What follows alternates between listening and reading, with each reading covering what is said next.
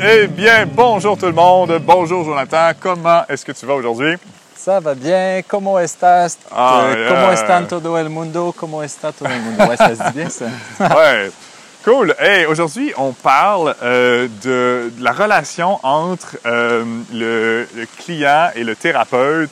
Euh, où- moi, ce que j'aime bien, en fait, c'est de- de- d'effacer de, plus en plus la frontière entre moi puis mes clients, ou quand je donne des conférences, entre le conférencier puis l'auditoire, pour qu'il n'y ait plus de hiérarchie entre les deux, pour que ça devienne, le- j'appelle ça la, la- la frontière entre client puis ami, s'efface de Ouais. plus en plus. Oui, oui, tu sais, Euh, euh, ouais. on a toujours été conscient depuis longtemps que on enseigne ça même, de mettre une limite ou une frontière Ouais. entre le personnel et le professionnel.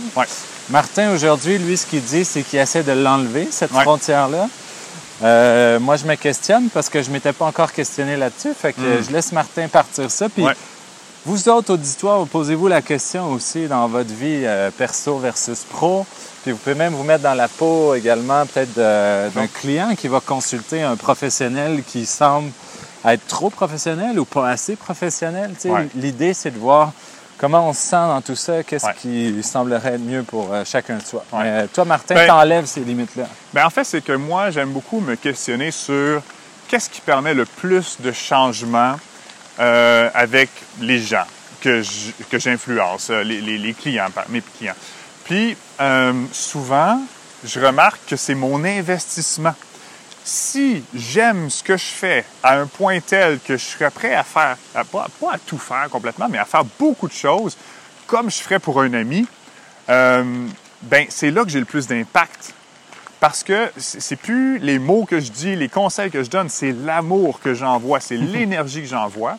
Et ça, j'ai ça avec mes amis. Un ami qui file pas, tu es là pour lui, tu vas le, le- le réconforter, peu importe, un câlin. J'incorpore beaucoup les câlins maintenant dans mes séances euh, de coaching parce que je trouve que c'est d'aller au-delà des mots, c'est encore plus fort. là. Puis, puis les gens me le disent, mes câlins sont sincères. puis ça, c'est puissant, ça. Parce que, tu sais, si tu sens que c'est- fake, euh, ça n'a pas d'impact. Ah, Juste le geste euh, en tant que tel n'a pas d'impact. Le- mes clients diraient que j'ai le même syndrome que toi, Martin. Ouais. Euh, même si j'essaie d'être super professionnel, ça finit par un, un hug de la fin. tu sais. Oui. Ben, c'est pas de pas être professionnel d'avoir un hug non plus. Là, tu sais. mais mais c'est ça, je remarque, moi, je suis à la recherche des ingrédients qui vont le plus aider les gens. Puis je remarque que c'est juste ça, c'est c'est cet amour-là, cette énergie-là, ça se fake pas. C'est un intérêt sincère pour que la personne aille mieux. Ça, il faut le démystifier parce que ça doit être dur à comprendre pour quelqu'un qui nous écoute, qui n'a jamais eu la chance peut-être de consulter un professionnel en qui il avait assez confiance pour se laisser vivre cette onde-là, cette énergie-là d'amour dans la relation, même si elle était professionnelle. tu sais. Mm-hmm. Ouais. Euh, Il y a plein de monde là, qui n'ont pas vécu ça, Martin, c'est sûr et certain, qui ont Ouais. toujours été dans des, des processus ou euh, qui Ouais. ont été dans, dans quelque Ben. chose d'un peu plus aseptisé. Mais je pense qu'on gagnerait aujourd'hui à parler de ça. Tu sais, comment, comment ça se fait, en fait, que c'est cette énergie-là, avec une intention tellement pure, tellement belle, euh, c'est ça qui va avoir le plus d'impact sur Ouais. la relation, sur l'atteinte de l'objectif. C'est ça, il faut, Ouais. faut bien comprendre ça pour défaire un peu les barrières, laisser tomber les gants, les trop de protection. Et en même temps, ben, comment, euh, ben, comment sentir aussi que des fois, ça peut, euh, ça peut être euh, du charlatanisme, Oui. par exemple, puis de se dire, ben, là, je me sens pas bien, je m'en vais. Tu sais, je pense que c'est ça qu'on pourrait démystifier aussi beaucoup. Pa- Parce que je comprends aussi ce qu'on va appeler du professionnalisme ou, ou cette distance-là entre client puis, mettons, psychologue. Euh, je la comprends aussi parce que euh, c'est facile. La, la- la personne qui vient te voir, qui demande de l'aide, elle se place dans une position de vulnérabilité. Puis ça peut devenir facile de que ça dérape. Tu sais, j'ai, déjà vu, ben, dérape. Moi, moi j'ai déjà eu une coloc euh, qui était en couple avec son psychologue, tu sais, qui est devenu, avec le temps, là, qui est devenu, qui, qui est sorti avec son psychologue, qui avait une vingtaine d'années de plus qu'elle. Puis, pff, ça, je trouvais ça moyen à cette époque-là. Tu sais, puis c'est que je sens que euh, elle, ben, elle avait trouvé une écoute qu'elle cherchait depuis longtemps. Ce gars-là, au début, lui a donné parce que c'était sa profession, puis elle le payait pour ça. Puis bon, ils sont sortis de ça, puis ils sont allés dans, dans- dans une relation de couple, puis c'est correct. Je pense que c'est Mais je parfait. pense, je pense même que les ordres euh, interdisent Absolument, ben de oui. sortir avec un client. Ben oui, puis, puis je le comprends, je le comprends très bien parce que ça, ça, ça, ça désaxe un peu la relation de base. Moi, je le vois, tu sais, il y a des gens, j'ai des clients qui viennent me voir en hypnose, en coaching, c'est du monde vraiment cool, tu sais, que, que je me verrais être ami avec eux. Ben, c'est déjà arrivé que je le fasse. J'ai dit, hey, ben, tu voudrais-tu qu'on se voit, tu sais, euh, en dehors de- du coaching ou de l'hypnose? Puis ça, ça perturbe grandement, ben, souvent, ça perturbe les gens parce que là, ils font comme, wow, hey, OK, je me suis confié à toi, mais pas comme en ami, je me suis confié comme en, euh, tu sais, je me, je me suis... En fait, c'est ça. Ça, c'est, ça, c'est fascinant. Les gens se sont permis un degré d'ouverture et de vulnérabilité tellement grand qu'ils ne sont pas habitués de faire dans leur vie de tous les jours que c'est ça qui leur fait peur de ramener ça dans leur vie de tous les jours. Pourtant, selon moi, c'est exactement ce qu'ils ont besoin. C'est ça qu'on discutait, oui. qu'on ce midi, c'est de transporter toutes les belles ressources qu'on développe dans la séance dans le reste de notre vie. Voilà. Puis la meilleure façon de le faire, c'est de dire Hey, supposons que je cogne à ta porte ce soir, là, pendant que tu es en train de souper, puis que je m'invite à ton souper. Là. Ouais. Est-ce que tu vas te permettre la même qualité d'être Hmm. avec ta famille, devant tes enfants, avec moi autour de la table, que quand on était juste nous deux dans la rencontre dans la science? Parce qu'honnêtement, c'est ça que tu veux vivre pour Ouais. le reste de ta vie, cette Ouais. qualité d'esprit-là Ben oui. dans la rencontre. Ben oui. Tu veux la vivre tout le temps dans le reste de ta vie. Fait, le malaise que ça crée, là, si j'arrive comme ça, brûle pour point, ben, c'est exactement ce malaise-là qu'il faut que tu apprennes à défaire Voilà. pour être vraiment épanoui. Voilà. Très bien dit. C'est comme Très ça, hein, dit, que tu, que tu-? Oui, c'est ça. Puis je le, je le vis aussi. J'ai un client. J'ai un client que ça fait un an qu'on se connaît environ. Euh, il- il- il s'est- on s'est connus parce qu'il est venu dans mes masterminds, mes groupes de coaching. Euh, après ça, on a fait du coaching individuel. Et puis là, ben, avec le temps, c'est un gars qui est passionnant. Euh, il, se, il se met au défi énormément. Il me fascine. Ce gars-là, il met tellement d'énergie puis de dévouement à sa croissance personnelle là, que ça, ça m'impressionne. Ouais. Donc, ben, j'ai le goût de, de le côtoyer. Fait que je l'ai invité à un party chez nous. Euh, tu sais, on se voit de façon informelle. Et, et ça, ça le perturbe parce qu'il me dit, quand on se voit de façon informelle, il se sent pas à la hauteur. Il a peur euh, de ne pas fournir la valeur que moi, je lui fournis. Ouais. Et puis, je le comprends, mais moi, ce que je veux, justement, c'est qu'il sorte de ça. Parce que c'est quand il va sortir de ça qu'il va avoir réglé Ouais. le gros de son problème. C'est de reconnaître sa propre valeur, que reconnaître qu'il peut être un gars cool, de bonne compagnie. Euh, quand il va reconnaître ça, là, ben, peut-être qu'il n'y aura plus besoin de mes services, mais tant mieux, tu sais, ça sera- il, va, il va être rendu où est-ce qu'il va être rendu. Tu sais, ce qui Fait favorise ça, Martin, beaucoup, c'est que nous-mêmes, on soit la même personne dans le coaching qu'à l'extérieur. Ouais. Si on croise la personne à l'extérieur, on va retrouver ce niveau-là relationnel. C'est ça. ouais. Moi, ce que j'ai ce que j'ai développé aussi dans les dernières années, c'est que j'en, j'en fais des soirées euh, de gang où est-ce que j'invite des fois des clients que j'ai en individuel à se joindre. tu sais, Ouais. Comme euh, cette année, j'ai célébré ma fête. Euh, J'avais loué ma blonde a tout organisé ça. Elle avait loué un espace. Ben j'en- oui. J'en ai invité des clients. Dans, ça, c'était très informel. C'était pas dans le Mhm. coaching. C'était juste, je vous ouvre la porte de ma vie privée. Ils ont même rencontré des membres de ma famille. tu sais. Mhm. Ouais. Euh, puis on, en- on, on se je favorise ça de se rencontrer dans d'autres temps, dans d'autres contextes, où est-ce que les gens vont vraiment pouvoir transporter cette vibe-là du coaching à l'extérieur? Ouais. Je pense que c'est ça que, le- que tout le monde souhaite euh, le plus. Puis honnêtement, je reviens à cette notion-là d'énergie, d'amour qu'on retrouve dans une vraie amitié. Martin, Bon, alors, starte-moi euh, ça! Ben oui, on a, on a perdu, le, perdu le contact. Ouais, fait que, non, c'est ça, quelque chose que, que je voulais vraiment parler aussi. Ben, j'ai parlé de- du lien avec le client, mais, mais moi, ça fait longtemps, longtemps que je sens qu'il y a un problème euh, quand j'ai commencé sur le marché du travail il y a 20 ans, et il y avait une différence entre euh, ce que les clients voient puis ce qui se passe à l'intérieur de l'en- de l'entreprise. Hein, je travaillais en hôtellerie, puis tous les corridors étaient propres et tout, tu sais, pour les, clients. Mais pour les employés, ben non, la peinture d'un corridor d'employés, c'était pas super top, euh, puis la propreté était pas la même non plus. Puis selon moi, ça devrait pas exister, ces choses-là.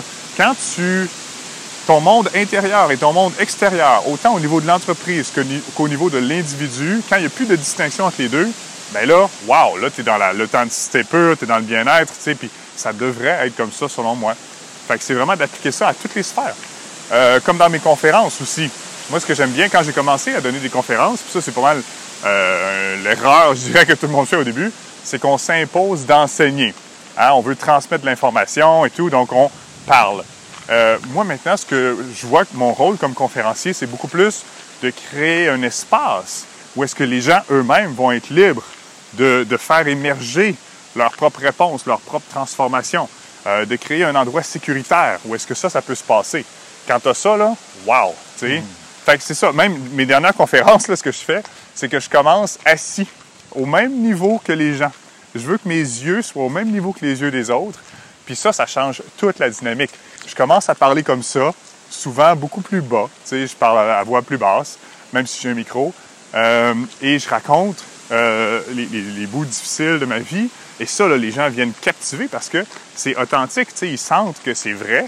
Euh, je ne sais pas de montrer que je suis le, conférencier qui a, qui toutes les réponses, là, qui sait ce que, comment faire pour réussir sa vie. là. Et après ça, ben là, je me lève souvent de la chaise. Puis là, wow, l'impact que ça a.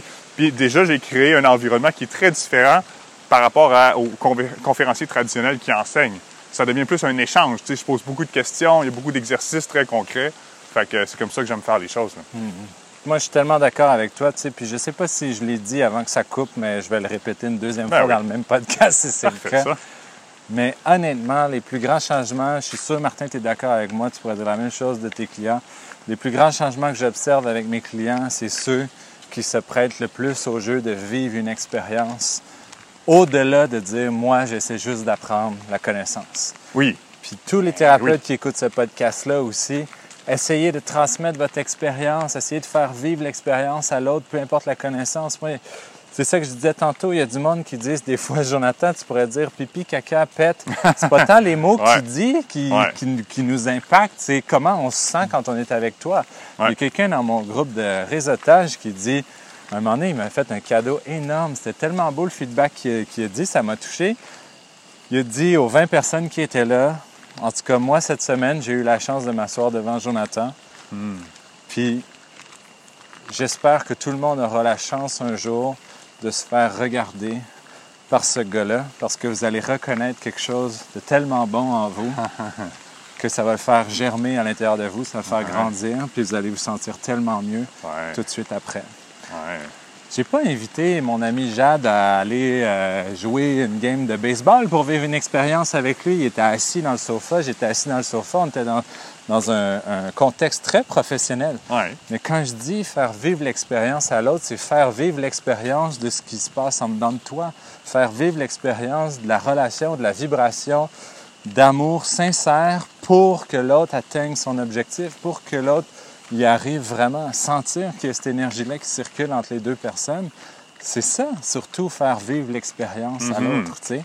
Ouais. Et ça, je pense que ça explique bien, Martin, l'idée de dire cette foutue barrière-là entre le perso et le pro. Ouais. Il est temps que euh, ça disparaisse Ouais. parce que si personnellement tu vis une vie authentique à la hauteur de tes aspirations, mais clairement ça va faire de toi un professionnel tout autant à la hauteur. Si personnellement tu te sens pas à la hauteur, ben là je comprends que professionnellement tu vas faire des efforts pour te mettre un masque puis jouer une game. Oui, mais en ça. réalité, si tu fais ça, moi je te dis tout de suite, il y a quelque chose dans le courant qui passera pas, qui va faire qu'à long terme ça durera pas. Ouais. Ah oui, tout à fait. Puis ça, ça draine de l'énergie aussi. Moi, j'ai longtemps admiré Tony Robbins. Ben non, pas au début, en fait. Je l'ai connu pendant un ou deux ans, puis je trouvais que c'était bien ce qu'il faisait. Puis à un moment donné, j'ai un ami. Non, mais j'ai un ami qui, qui, lui, c'était un gros fan. Là. Puis là, là, il a commencé avec son énergie à, à m'int- à me faire m'intéresser plus à ce qu'il fait et tout. Puis je suis allé le voir en, en- en conférence, en événement. Euh, la conférence, là, la grosse, le gros truc, là, à 11 000 personnes en Californie. Et euh, premièrement, ce qui m'a choqué, c'est d'apprendre que Tony, il fait seulement, il anime seulement deux jours sur quatre parce qu'il est épuisé, il est détruit, sa voix est détruite, son dos lui fait atrocement mal et tout.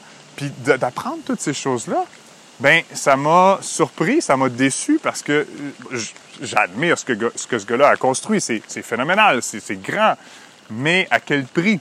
Hein? Au prix de sa propre santé, son propre bien-être.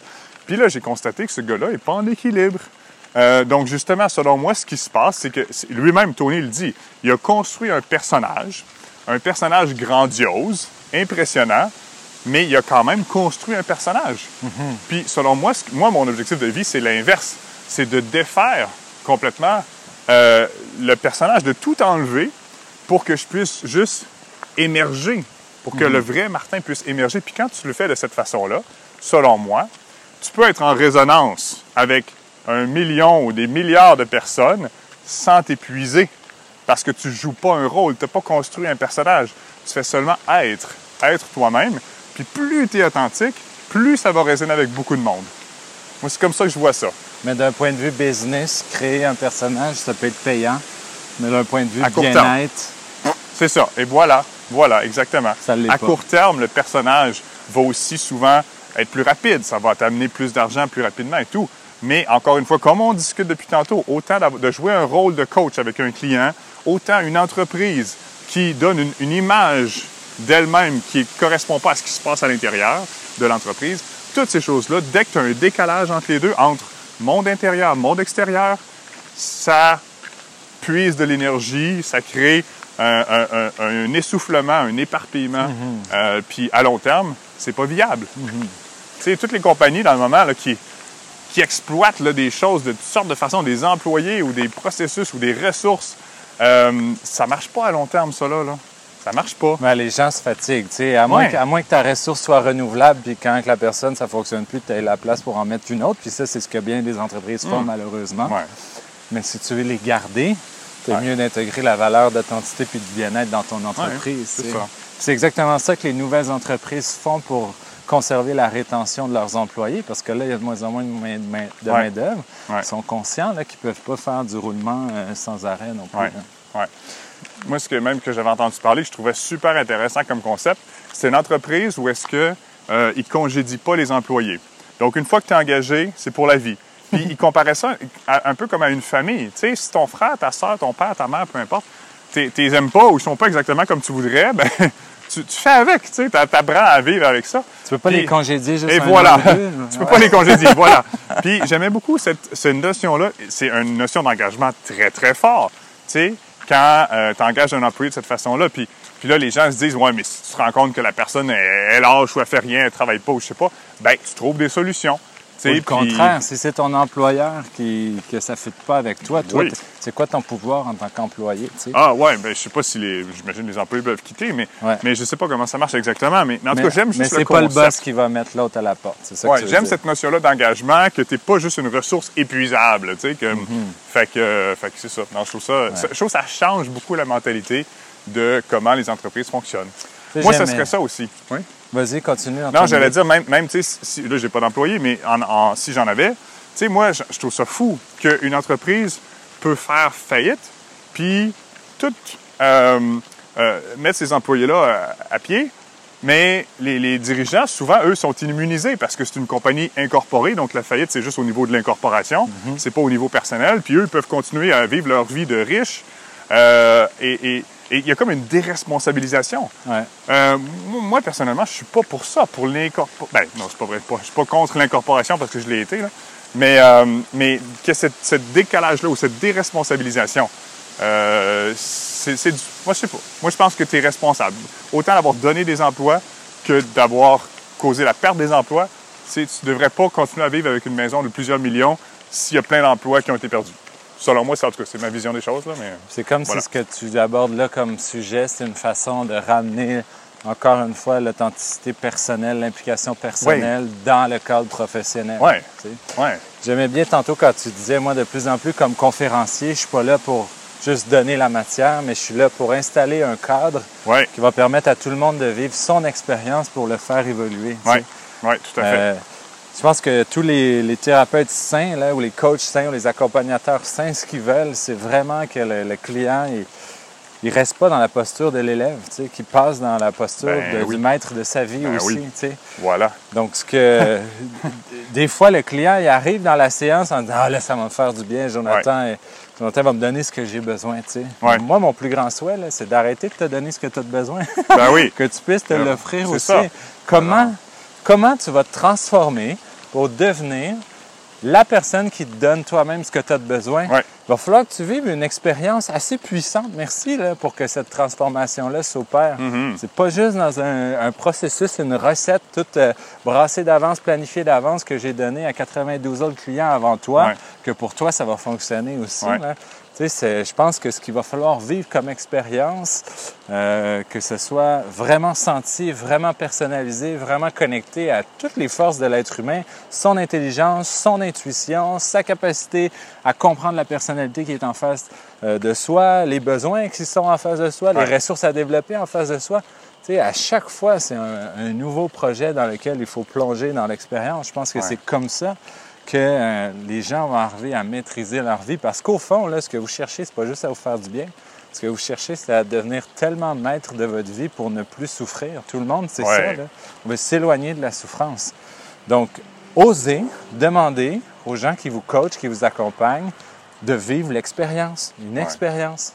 Allez pas juste chercher la connaissance, c'est super, super important. Ce que tu décris, c'est intéressant. Ça me, ça me, rappelle, moi, euh, les parents, parents-enfants. Euh, c'est la même chose, dans le fond. Le but d'un parent, selon moi, le meilleur truc qu'un parent peut faire, c'est de rendre son enfant autonome. Euh, puis, tu sais, c'est ça aussi avec un coach puis un client. C'est de rendre ton client autonome, qu'il puisse prendre soin de lui lui-même. Ouais. Euh, puis c'est pas évident, ça. Moi-même, je suis encore en train de me battre avec ça un peu dans ma propre famille, tu sais. Euh, j'ai des parents qui sont phénoménaux, qui ont beaucoup, beaucoup pris soin de moi. Puis... Euh, j'apprends à me détacher, puis à vivre par moi-même, puis à compter sur moi-même et tout. Euh, puis, puis j'ai 38 ans, tu sais. Mais puis j'ai remarqué, j'ai tendance à faire ça avec mes clients aussi, à prendre trop soin d'eux. Euh, puis ce qui m'a éclairé récemment, c'est de me dire, c'est correct au début, c'est comme un bébé, tu peux prendre à 100% soin de lui, mais il faut juste pas que ce soit ça tout le temps. Il faut qu'il y ait un détachement à un moment donné, il faut que tu puisses donner son autonomie à la personne. Mm-hmm. Puis je trouve que c'est la même chose avec les clients. Au début, quand ils viennent te voir, ils sont dans une situation de plus grande vulnérabilité, plus grand besoin d'aide, mais éventuellement, il faut que tu te détaches de ça puis que l'autre puisse s'aider soi-même. Ouais. J'espère que les gens, en écoutant tout ça, ils comprennent cette idée-là d'une première rencontre, des fois plus professionnelle, puis plus la relation évolue, bien, plus elle se transporte vers une relation euh, personnelle. Mm-hmm. Dans le sens, dans le sens que ça vient prouver au client tout le chemin parcouru, puis sa propre capacité à devenir autonome Mhm. éventuellement. Ouais. Si on est capable de se transporter euh, dans la vie réelle du client, dans la vie personnelle du client, puis que Martin ou Jonathan arrivent à la porte, cognent, puis rentrent, puis s'assoient, puis fait un super festin, mettons, avec la famille, mais si le client est rendu aussi à l'aise que tu sois dans sa maison personnellement, qui était à l'aise dans Voilà. la séance avec toi. Moi, je pense que ça veut dire que le client il a atteint son objectif. Ouais. Sauf que si ça fait 10 séances qu'on fait ensemble, puis que le jour où je cogne sans avertissement à la porte de mon client, puis je m'invite à un souper chez eux, puis que là, il y a un gros malaise parce qu'il réalise que dans sa vie personnelle, il est vraiment pas ce qu'il est dans la séance, puis qu'il est pas prêt à montrer ça à sa famille ou à ses enfants Ouais. ou aux gens qui sont là, mais ça prouve que la relation professionnelle, elle a peut-être pas été utile, elle a peut-être pas avancé euh, de, de la façon que tu voulais qu'elle avance. Parce que clairement, ce que tu viens chercher dans la relation professionnelle, c'est une qualité de vie personnelle. Ouais. C'est pas juste d'aller chercher du réconfort euh, une fois par mois, une fois par deux ça, semaines oui. dans, Ça, la, dans la salle. Effectivement. Le but, c'est de dire, après, je retourne chez moi, Oh puis oui. sans Martin, sans Jonathan, Ouais. Je suis capable de développer la qualité d'aide que j'ai réussi à développer dans la séance. C'est primordial. C'est oui. ça que tous les clients devraient aspirer quand ils viennent, tu sais. Fait que je pense que le plus beau test, ben, c'est de dire au bout de quelques séances, je serais prête à inviter Jonathan et Martin chez nous, puis de leur montrer que personnellement, je suis en train de vivre la beauté de ce qu'on vit ensemble dans, le, dans le bureau professionnellement aussi. Tu sais. Donc c'est là où est-ce qu'on... Martin et moi, on est d'accord sur le fait que oui, avec certains clients, des fois, euh, on enlève cette barrière-là, Mhm. de dire, écoute, moi, je sens que tu peux passer maître là, dans ton art, puis que tu Ouais. peux aller à un autre niveau. tu sais, euh, Puis on peut enlever la barrière pro juste pour aller valider si personnellement tu as atteint ton objectif. Ouais. D'accord Ouais, avec moi là-dessus? Ah oui, absolument. Je pense que pour moi, c'est un, un des objectifs à atteindre. Le- bon, il n'y a pas de notion de rapidité, mais oui, en même temps, un peu le plus, rapide, ben, plus rapidement tu atteins ce niveau-là, plus que la personne va être euh, va avoir réglé la- le truc qu'elle venait pour laquelle elle te consulte. Tu sais. Fait Mm. Ouais. que, euh, ouais. Puis je suis très conscient que ce podcast-là il va challenger bien du monde. Mais euh, il y a un fond dans nos propos euh, qui est indéniable, c'est Ouais, clair. tu vois, il y a quelque chose aussi qui me vient à l'esprit, c'est fascinant. Quand euh, j'ai, pendant cinq ans, j'ai rêvé de devenir conférencier. Hmm. Euh, je me suis renseigné comment faire et tout. Puis finalement, je suis allé voir un coach de vie qui vivait, lui, de son coaching puis ses conférences. Puis j'ai demandé, ben, comment on fait pour devenir conférencier? Il m'a dit, ben, pour devenir conférencier, tu choisis une date, tu loues une salle, tu donnes une, une conférence. Fait que je l'ai fait. et après ma première conférence, j'ai comme 4-5 personnes qui sont venues me voir pour me dire, comment on fait pour devenir conférencier? Ouais. Puis ça, je trouvais ça fascinant parce que ça m'a montré à quel point de juste donner une conférence, puis déjà pour eux, j'étais rendu une référence. Et euh, surtout, je me dis, OK, c'est- juste d'avoir... Qu'est-ce qui fait que je suis sur scène plutôt que dans l'audience? C'est juste d'avoir décidé. Ouais. Qu'est-ce qui fait que je suis coach de vie plutôt que client? C'est parce que j'ai décidé. Le, le plus gros... Le, le- truc le plus important qui a changé ma vie, c'est de décider qu'au lieu d'être dans l'assistance, je suis rendu dans sur scène. Puis c'est juste une décision. J'ai décidé que j'avais suffisamment de bagages pour pouvoir transmettre. Euh, c'est tout. Je me suis donné le droit. C'est tout. C'est juste ça. Exact. Puis ça, c'est le premier step à faire pour créer une première fois ce qu'on souhaite créer. Pour une première fois dans une conférence, une première fois devenir coach. Ouais. Mais euh, tu te souviens dans l'entrevue qu'on a faite avec Manuel Lemire, Mhm. après ça, si on veut que ça dure dans le temps, Mhm. ben, il faut aussi que ce qu'on offre, euh, ce soit bon. Ouais.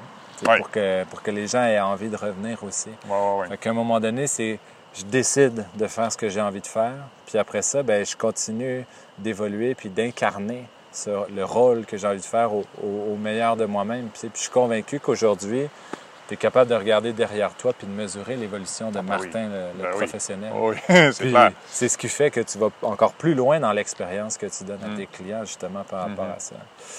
Donc moi, euh, bref, je trouve que celle-là, il nous porte à réfléchir beaucoup, ce Mhm. podcast-là. Ben oui. J'espère que Ben, ça tous- va... tous nos podcasts. Ouais, est-ce qu'ils vous font tous réfléchir nos podcasts? C'est une question que je vous pose. Ah ouais.